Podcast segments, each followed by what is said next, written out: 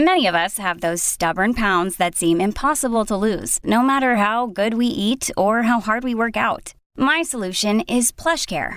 PlushCare is a leading telehealth provider with doctors who are there for you day and night to partner with you in your weight loss journey. They can prescribe FDA-approved weight loss medications like Wegovy and Zepbound for those who qualify. Plus, they accept most insurance plans. To get started, visit plushcare.com slash weight loss. That's plushcare.com slash weight loss. Your brain needs support, and new OLLY Brainy Chews are a delightful way to take care of your cognitive health. Made with scientifically backed ingredients like Thai ginger, L-theanine, and caffeine, Brainy Chews support healthy brain function and help you find your focus, stay chill, or get energized. Be kind to your mind and get these nootropic chews at olly.com. That's O L L Y.com. These statements have not been evaluated by the Food and Drug Administration. This product is not intended to diagnose, treat, cure, or prevent any disease. Hello, lovely podcast people, um, basically listeners. I'm just dropping into your feed to let you know that after I think 110 episodes now, or something in and around that, I am taking my first break. So we're going to stop for a couple of weeks and what we've decided to do is re release some episodes from 2020, 2021 that were the highest listened to, the ones that we get the most feedback on. So if you are new to the podcast, you may be new to these ones. And if not, have a listen again. They're some of our faves and share them with someone if you think it might be helpful here is an episode that we chose from the archive that we got a great response to when it was uploaded in 2020 now. Uh, have a listen and let me know what you think. If you've listened to it before, you might learn something by listening to it again. But if not, and you remember it, share it with someone who you think you might, who you think might find it helpful. Hello and welcome to Basically. I am your host, Stefanie Preissner, and today I have a very exciting episode for you. I am interviewing on Taoiseach Micheál Martin. I wanted to get a sense of what it's like to be Taoiseach. What are the things he's proudest of in his career? All of the things that have brought him to this moment. And to ask him whether joining a political party like Fianna Fáil or any of them is like getting on a train or getting into a taxi. This is a Headstuff podcast recorded at the podcast studios. I kind of can't believe I'm saying this, but Taoiseach Micheál Martin, thank you so much for coming on the podcast. Um, I, am a little bit nervous, um, but we'll plough ahead anyway. Um, Congratulations on your podcast, by the way, and, and your work. Thank you so much. And I'm delighted to be here. Yeah.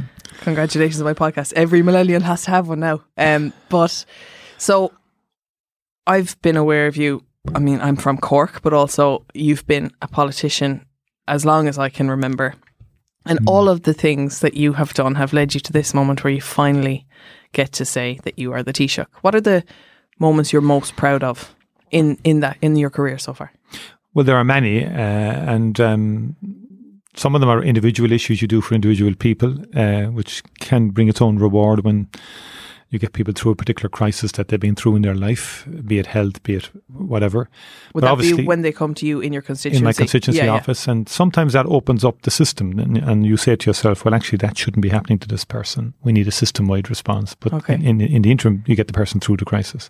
The biggest thing, I think, was the smoking ban uh, in 2004. It was an extraordinary year long campaign, more than a year, about 15 months. We passed very radical legislation at the time, which enabled us then eventually to, to do a whole range of things to try and denormalize cigarette smoking in society with the objective that the younger generations would not see smoking as normal because the whole objective of the tobacco industry was to get young people addicted when they were young. Uh, and was all that our, kind of tough knowing that like a lot of people who would vote for you were smokers and wanted to have their cigarettes in the pub or in the plane or wherever it was that was smoking? It was at the time. Um, no, we didn't do any surveys or anything else at the time. As a Minister for Health, I was presented with fairly stark evidence from a research group that had been set up by the Office of Tobacco Control to basically do a peer review of international research on passive smoking. If you're mm-hmm. in a mm-hmm. bar, if you're in a workplace and you inhale somebody else's smoke, can that be cancer causing?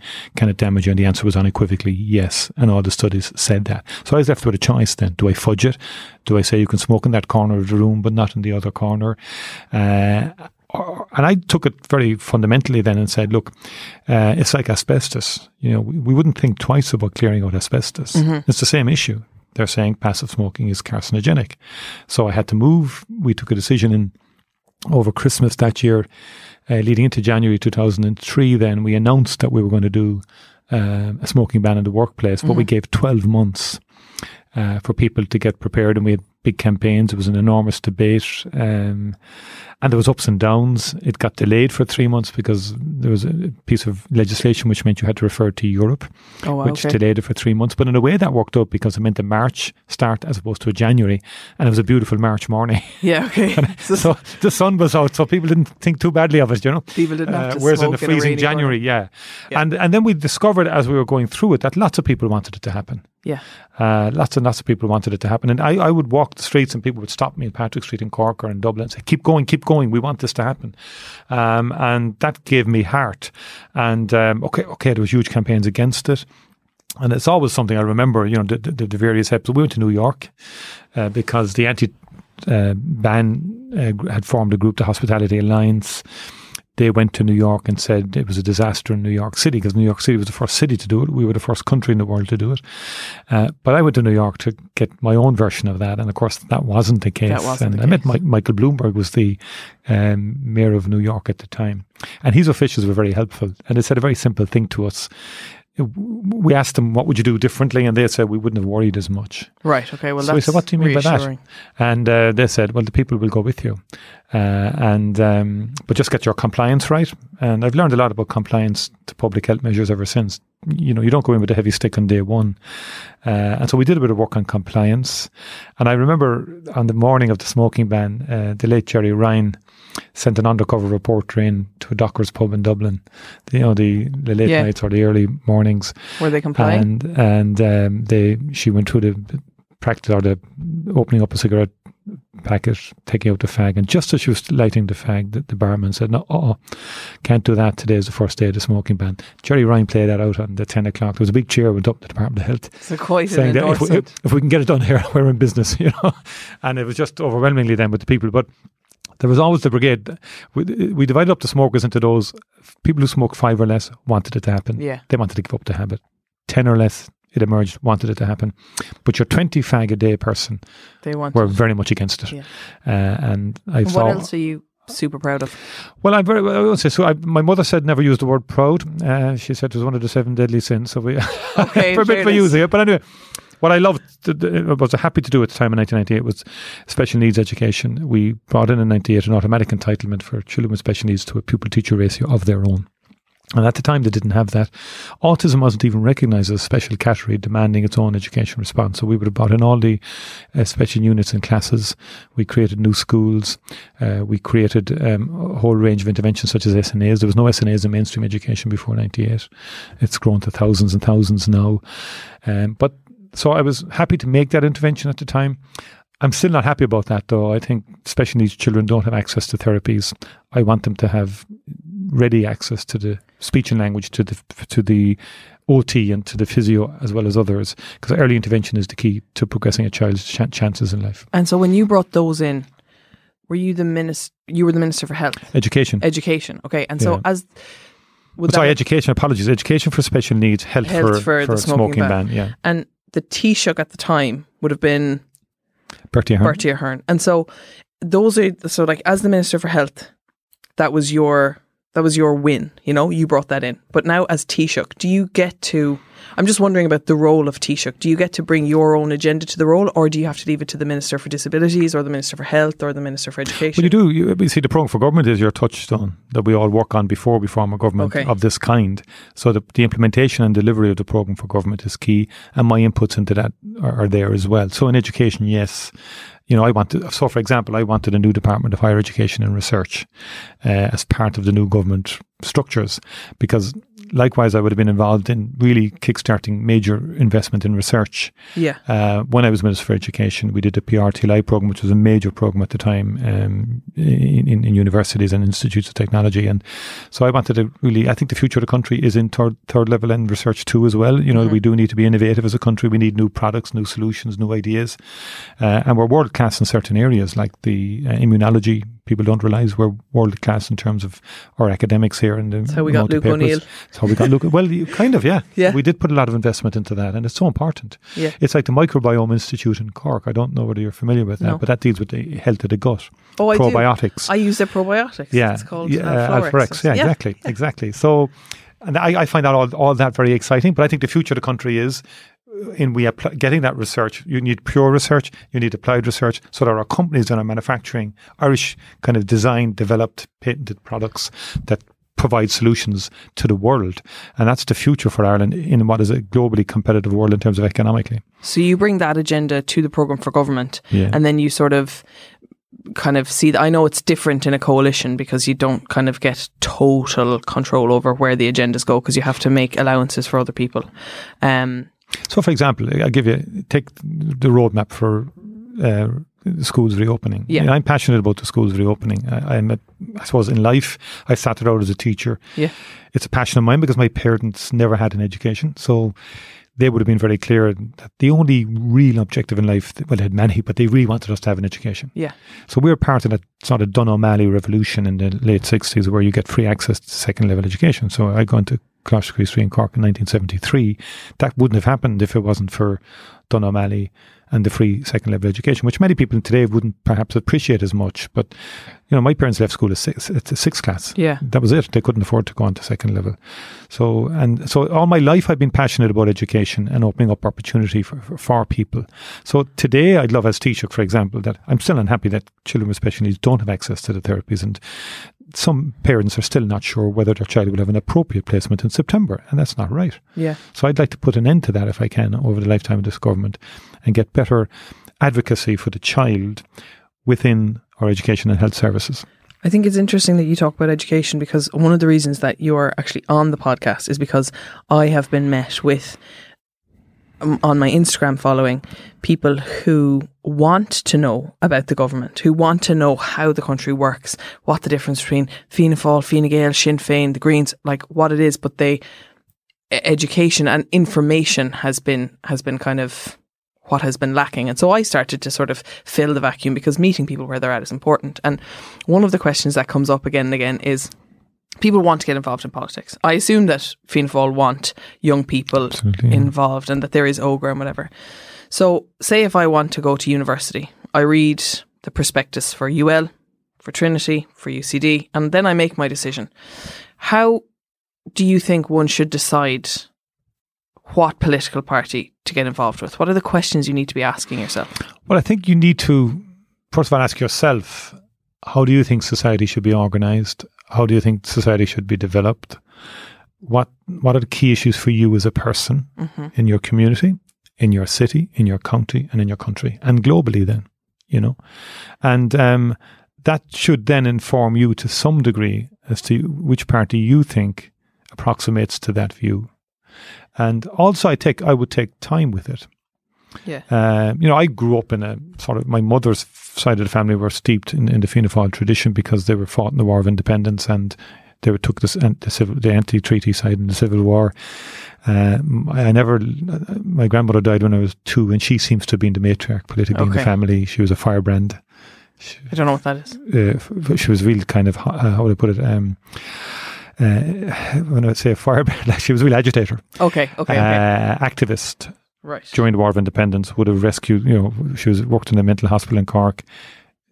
Uh, Republican leaders would have ended up there through various means. Okay, She had led them to the she, famous leader Sean Moylan. She had led him out the back past the soldiers, and he hopped over the fence. She was fearless. Oh, gas. She laid out victims um, uh, and had to lay them out. Um, So the- you're coming from that sort of. yeah, on the mother side, I, I'd call it an instinctive sort Right. of thing, right? My father was more thinking. You know, my mother never had any to think anything about it. Okay. as far as she was concerned. That's Yeah. that was the tribe she came from. Yeah.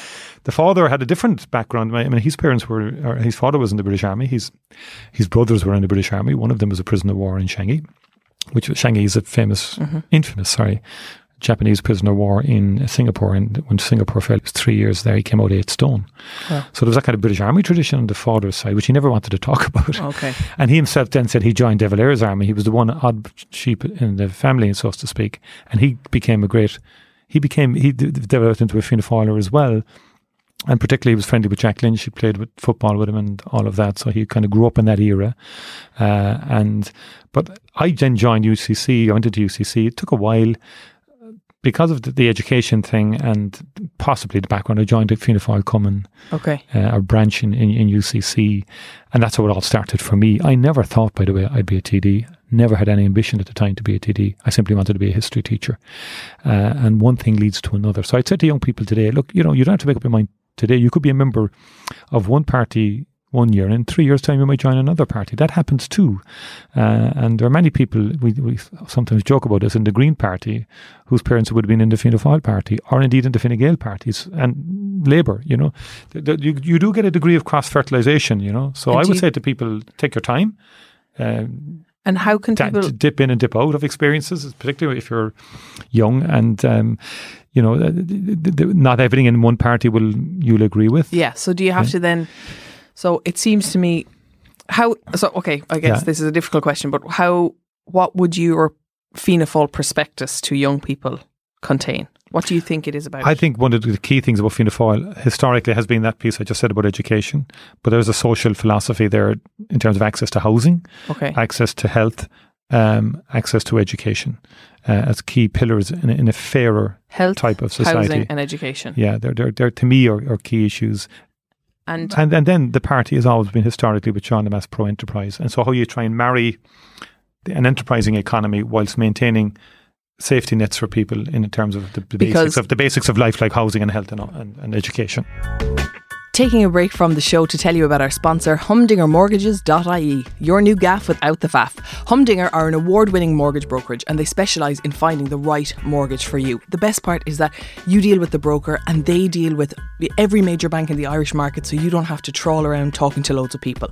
They also make the best recommendation on what's the best way to proceed for you specifically, and they stay at your side to help you at every step of the way from application to drawing down your mortgage. They're in the mortgage business, right? Not the application business. They have absolutely absolutely no interest in putting you through the ringer and getting you to fill out loads of forms without getting a mortgage at the end. And they're really honest from the get go about what the problems might be with your application. But then they don't abandon you, they will stay by your side and give you the best advice on how to make sure that you are successful the next time you apply.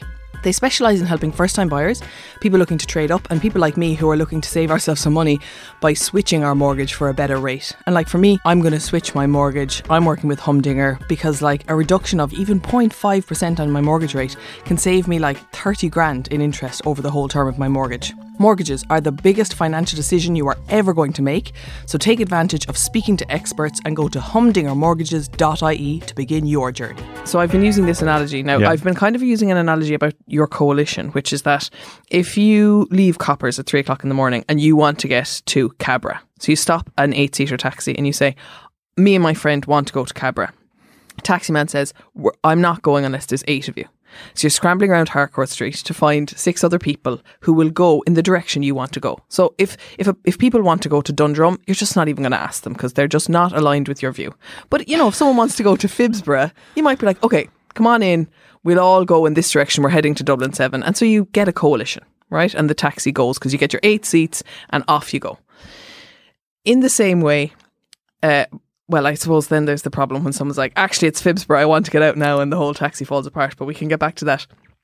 In if if you're looking to join a party, yeah, right, is joining a party like a taxi or is it like a train? So if I get on a train, the train is stopping in Portlaoise with or without me. I can't change the direction of the train. But in a taxi, I can be like, actually, let's go to Athlone. If I join Fianna Fáil, can I bring my own passions and agendas yes. and change the where the party is going, or do I have to just get on board with all the things you already stand for? No, I mean I think it's much more flexible in the modern era, and that's a, that's a, politics is evolving, political parties are evolving, and you can get off at any stop mm-hmm. if you wish.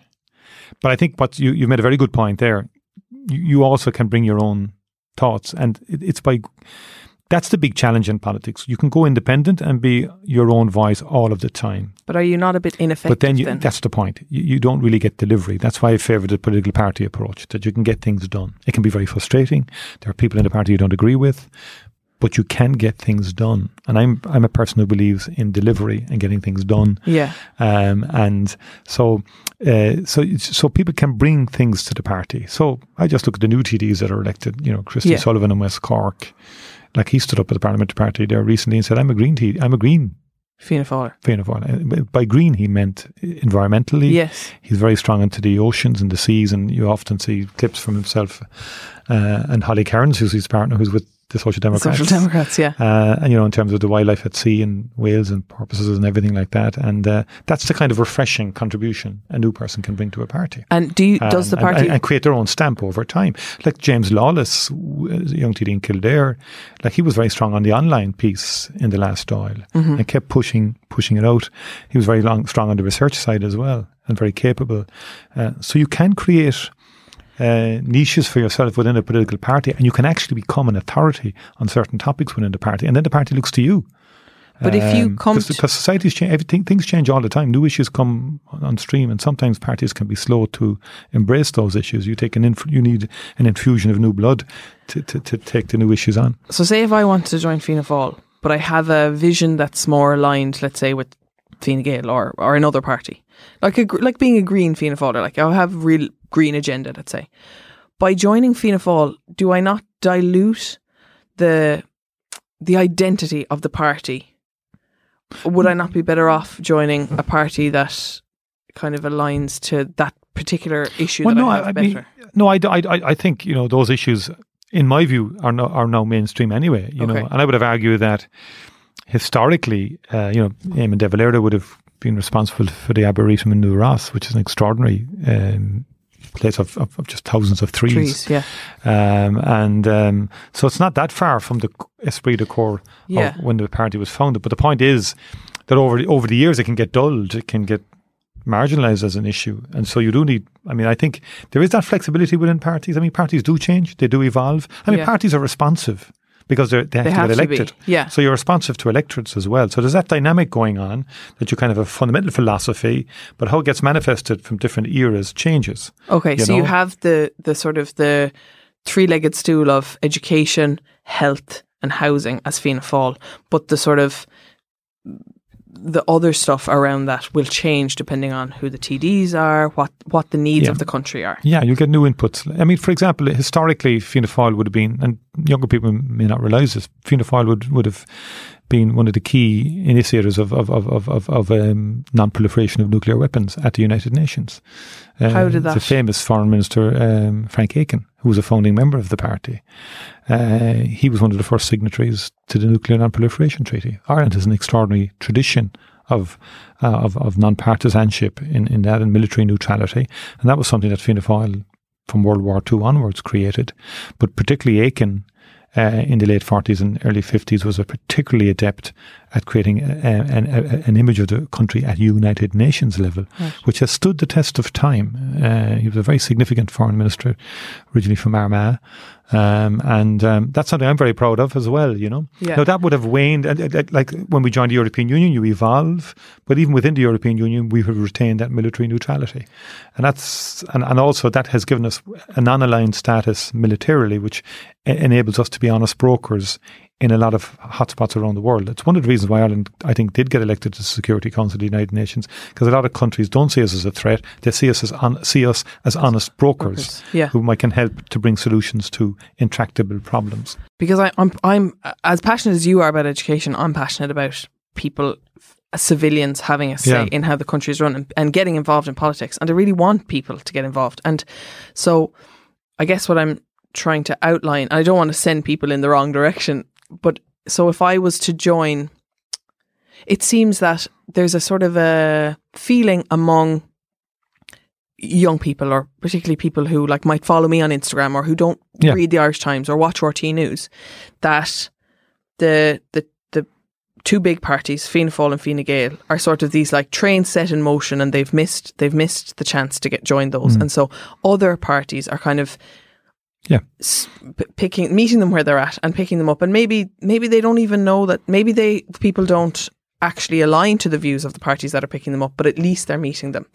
Is it is it fair to say that even though Fianna Fáil in the past I guess is it fair to say that Fianna Fáil want new, younger members who might not even know about the oh, history of the party, the the De Valera and the Michael Collins rift, if you want to call a civil war a rift, that like there is space for new vision. Absolutely, yeah, hundred percent. I mean, one of my jobs as leader when I took over, I just went out to people in the communities. My, my starting base for politics, by the way, is community.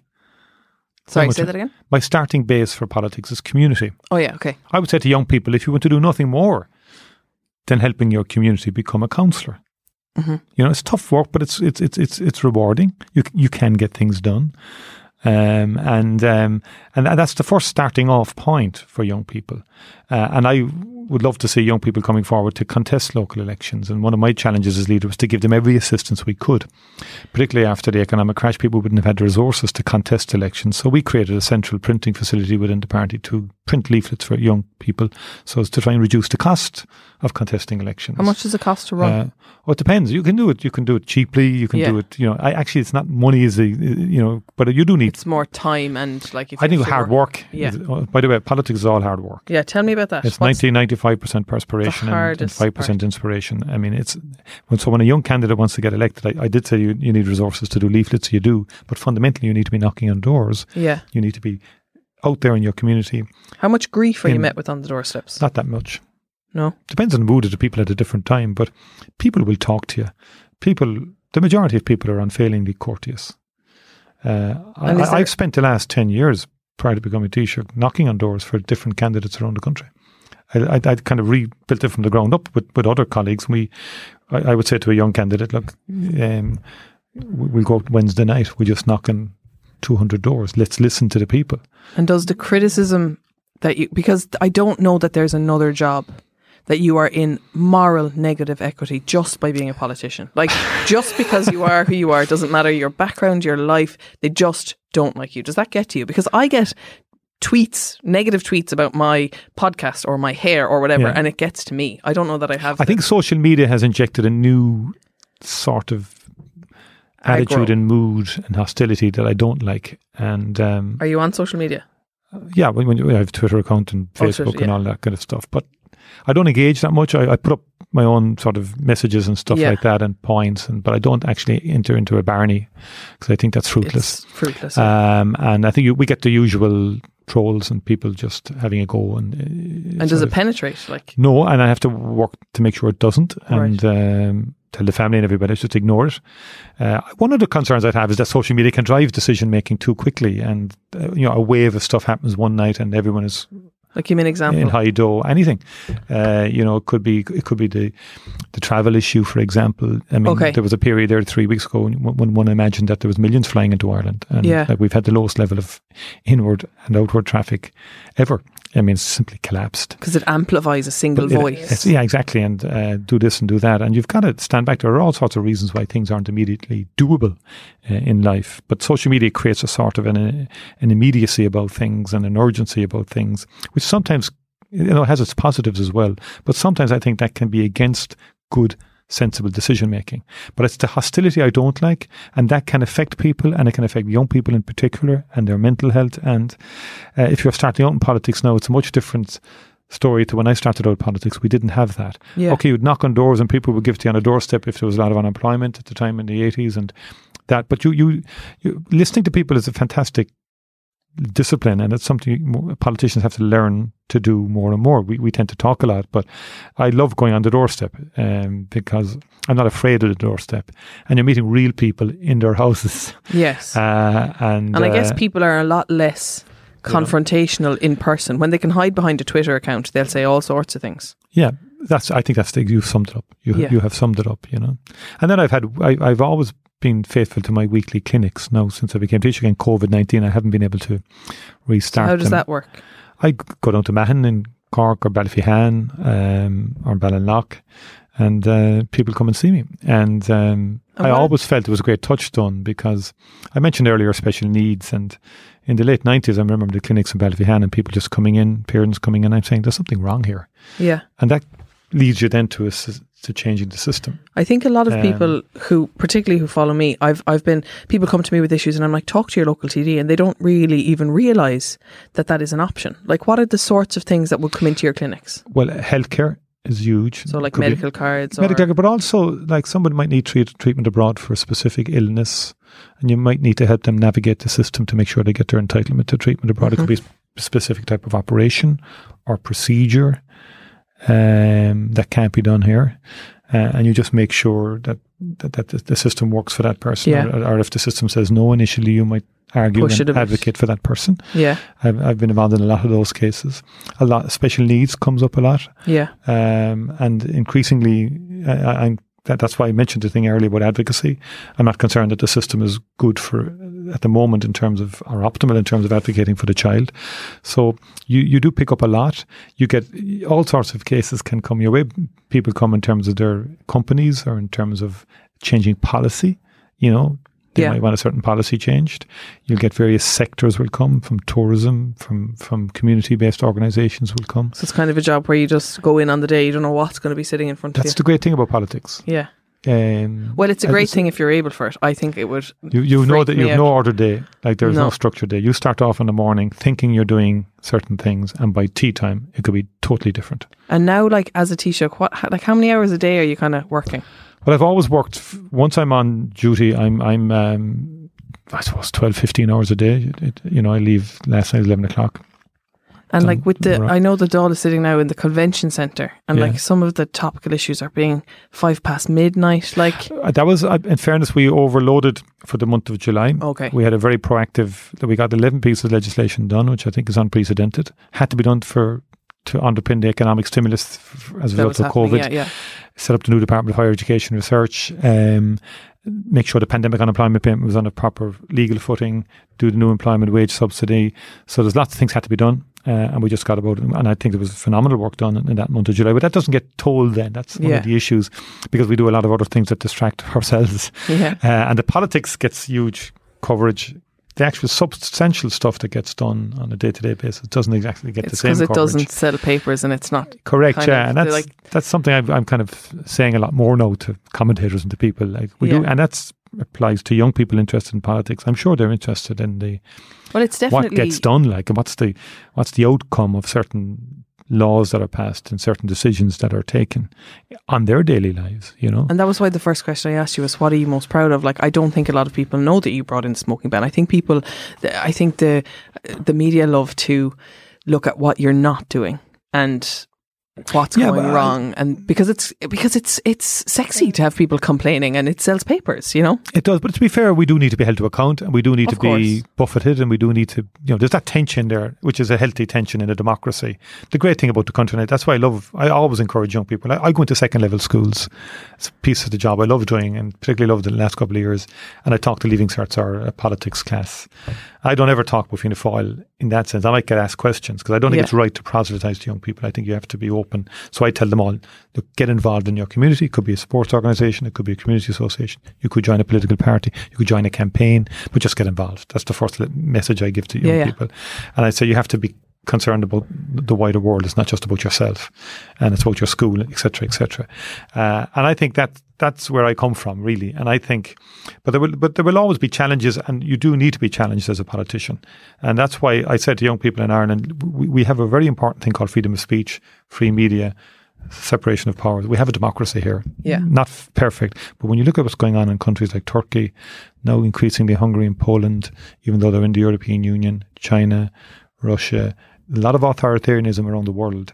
The one thing we should celebrate in Ireland and work at and work at it like it needs working at is democracy. And the only way we can work at it and preserve it is for people to, to get involved in some shape or form. And you mentioned earlier the, the, the marriage equality referendum and the Eighth Amendment referendum. To me told me something that young people are more than anxious to get involved, but it may be campaigns in the future. Yes, and that's fine too. You know, may, they may not join political parties, and the strength of political parties has weakened over fifty years. So I think you'll have more f- movement. It'll be fluid, yeah. and I think people. Will, will, will test parties that way.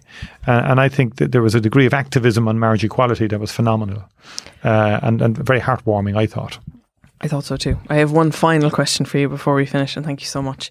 Is there any place or any time of the day where you can, where you can just be Micheál Martin, not the Taoiseach, where you can close the door and f and blind and complain and do all, Oh, yeah, say all yeah. the things that you want?